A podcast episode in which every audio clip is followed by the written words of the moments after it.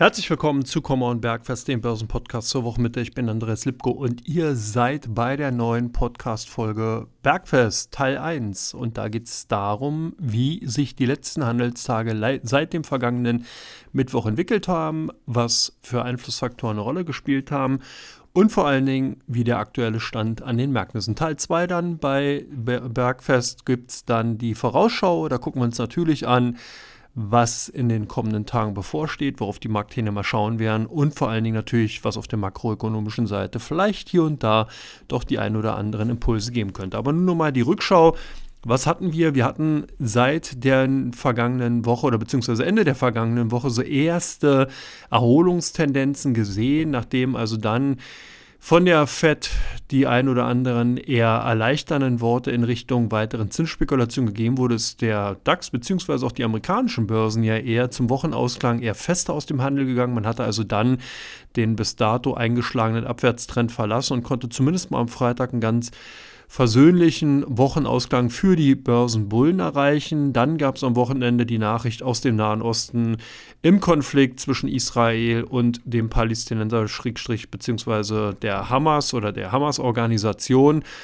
Dort gab es ja doch sehr, sehr unschöne Ereignisse, die viele, viele Menschenleben gefordert haben, aber die auch dann natürlich für Verunsicherung an den Aktien- und Finanzmärkten gesorgt hatten. Wir hatten also am Montag dann doch relativ starke Kursrückgänge gesehen, weil man im Zuge dieser Ereignisse mit höheren Rohölpreisen gerechnet hat, beziehungsweise diese dann auch zumindest mal am Montag gesehen hatte. Auch die Edelmetallpreise sind angestiegen. Man hatte also ganz klassische Flucht in sichere Häfen beobachten können bei den internationalen Investoren. Ein bisschen Entlastung gab es bei der Rendite oder auf der Renditeseite bei den Staatsanleihen, weil natürlich auch hier Geld Gelder hingeflossen sind. Also viele Investoren haben einfach ihre Liquidität, ihre Gelder aus den Aktienmärkten abgezogen und zugunsten von amerikanischen und von europäischen Staatsanleihen umgeschichtet, sodass also dahingehend diese zumindest bei dem Renditeanstieg erstmal äh, innegehalten haben. Was dafür wiederum sorgte, was ganz spannend war, dass auch an den Aktienmärkten eine gewisse Erleichterung zu sehen war, weil ja vorher genau das hohe Renditeniveau an den Staatsanleihen oder auf der Staatsanleihenseite dafür gesorgt hatte, dass eben Verkaufsdruck bei den Aktien entstanden ist, da diese ja zunehmend unattraktiver geworden sind, wenn eben die Renditen bei den quasi sicheren Staatsanleihen weiter steigen. Also man merkt schon, die ganze Gemengelage sehr, sehr stark Rendite- und Zinslastig. Und da kam es dann natürlich am Dienstag passend, beziehungsweise am Montagabend, dass eben Statements von einigen US-Fed-Vertretern dafür gesorgt haben, dass man jetzt also annimmt, dass zumindest mal eine Zinspause äh, einkehren wird. Am Dienstag gab es dann eben von dem Direktoriumsmitglied Jefferson eben Aussagen dazu, dass man eben genau auf die Renditen an den langen Laufzeitenden schaut, sprich zehn Jahre und mehr und dass man da eigentlich mit dem aktuellen Niveau um zwischen 4,5 und 5 Prozent eigentlich ganz zufrieden ist und man dahingehend keine Notwendigkeit erstmal sieht, die Zinsen weiter anzuheben. Zumindest das die Aussage von dem einen Vertreter. Es gab dann auch andere Vertreter, Vertreterinnen, die sich dann in den letzten Tagen ebenfalls dieser Meinung angeschlossen hatten. Sprich, am Mittwoch wurden dann eben nochmal auch von Hawkischen, also eher Zinsbefür Zinsanhebungsbefürworter, Befürworterinnen laut, die gesagt haben, hm, na okay, wir können uns vorstellen, dass wir jetzt doch erstmal eine Zinspause einlegen und uns mal die ganzen Gegebenheiten weiter ansehen. Man darf auch nicht vergessen, wir sind momentan wieder auf einem Zinsniveau zurückgekehrt, was dann eben auch einem normalen Zinsniveau vor 2007, 2008 entspricht, sprich bei 4,5 bis 5 Prozent. Das ist so ein bisschen die mittlere durchschnittliche Rendite und das durchschnittliche Zinsniveau, was man eben davor jahrzehntelang an den Finanzmärkten einfach gewohnt war. Also von daher keine große Überraschung für viele Börsianer, Neubörsianerinnen, die jetzt halt in den letzten Jahren hier äh, natürlich ihr Glück oder beziehungsweise auch ihr Unglück an den Börsen und an den Finanzmärkten gesucht und gefunden haben, ist das natürlich eine komplett neue Situation. Da muss ich erstmal damit klarkommen, statt abfinden, dass natürlich die Zeiten der Nullzinspolitik vorbei sind. Auch viele Geschäftsmodelle, die bis dato dann eben funktioniert haben, weil eben der risikolose Zins bei Null war und alles, was da drüber eine Rendite versprochen hat, einfach ein vielversprechendes Investment war die Zeiten dürften jetzt eher endgültig vorbei sein. Auch die Zeiten der schnellen Zinssenkungen dürften vorbei sein und das haben aber die Vertreter auch nochmal klar gemacht. Das heißt, man rechnet hier wirklich nicht vor Ende 2024 damit, dass es eben zu einer oder von einer oder zu einer Abkehr von der aktuellen Zinspolitik kommen wird. Das heißt, Zinssenkungen dürften erstmal von der Agenda gestrichen werden. Was haben die Aktienmärkte daraus gemacht? Das ist ja viel wesentlicher und spannender für euch. Ja, sie sind gestiegen. Warum? Weil man eben genau das Zinsanhebungsrisiko ausgepreist hat. Das heißt, die Marktteilnehmer haben eben darauf reagiert, dass tatsächlich jetzt hier erstmal mit angezogenen Zinszügeln zu rechnen ist und dass es auf diesem Niveau bleibt. Das heißt, man hat eben genau dieses antizipierte weitere Zinsanhebungsniveau von 25 bis 50 Basispunkten aus den Märkten ausgepreist. Und das führte dazu, dass allein der DAX gut 2% zugelegt hat und man hat es auch an den amerikanischen Börsen insbesondere bei den Technologiewerten dann gesehen, dass diese sozusagen auch in die Hände geklatscht haben. Das heißt ganz klar, der Fokus lag eben auf oder liegt auch weiterhin auf den Preisdaten die konjunkturelle Entwicklung, die rückt erstmal so ein bisschen in den Hintergrund, ist natürlich wichtig, ja, wird auch weiterhin wichtig bleiben, aber nichtsdestotrotz, die Marktteilnehmer schauen ganz klar primär aktuell auf die Preisentwicklungen und sekundär oder auch dann teilweise primär natürlich auf die Reaktion der Notenbanken darauf. Die sind jetzt kommuniziert worden. Die Notenbanken haben auch wesentlich größere Spielräume geschaffen, dadurch, dass man eben jetzt gesagt hat, man schaut eben auf die Renditen an den Anleihemärkten und nimmt diese auch ebenfalls als steuerbares Instrumentarium. Das ist eine ganz spannende Entwicklung, weil man damit sozusagen ganz scharf weggeht von den wirklich einzelnen Zinsschritten, die man vornehmen muss, sondern man kann so ein bisschen auch spielen und floaten lassen und kann genau mit den Entwicklungen an den Finanzmärkten spielen, ohne als proaktives Mitglied in den Märkten eingreifen zu müssen.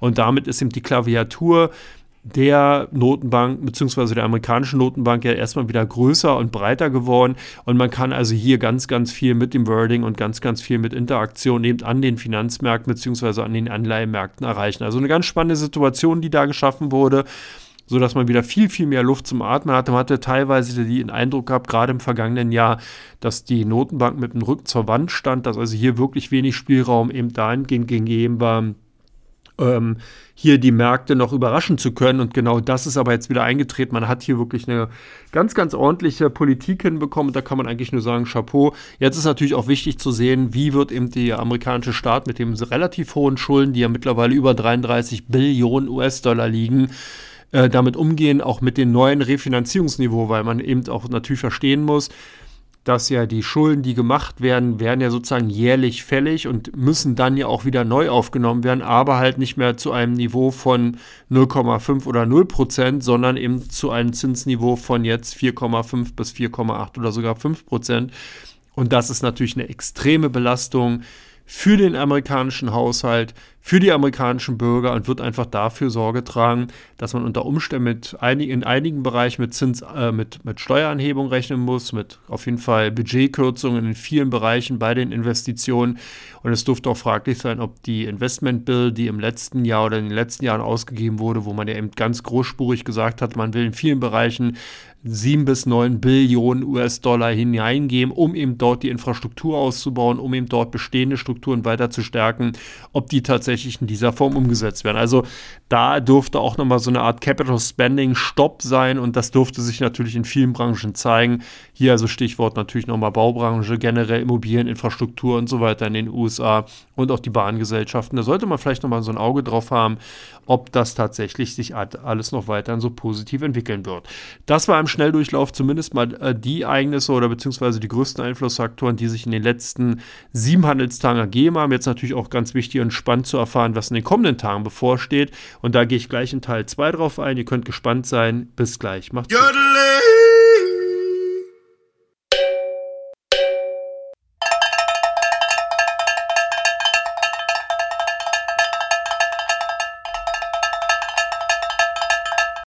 Herzlich willkommen zurück zu Common Bergfest Teil 2 und jetzt geht es hier ganz klar in die Zahlen, in die Gemengelage der bevorstehenden erstmal makroökonomischen Daten.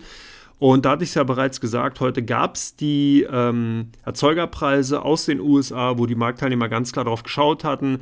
Die, ähm, der aktuelle Stand etwas ja, wie soll man sagen, fester als man befürchtet hatte, beziehungsweise angenommen war. Aktuell 2,2% Steigerung der Erzeugerpreise auf Jahressicht Prognose lag bei 1,6 Prozent, auch auf Monatssicht mit 0,5 Prozent über den Erwartungen von 0,4, aber unter den vorherigen Zahlen von 0,7 Prozent.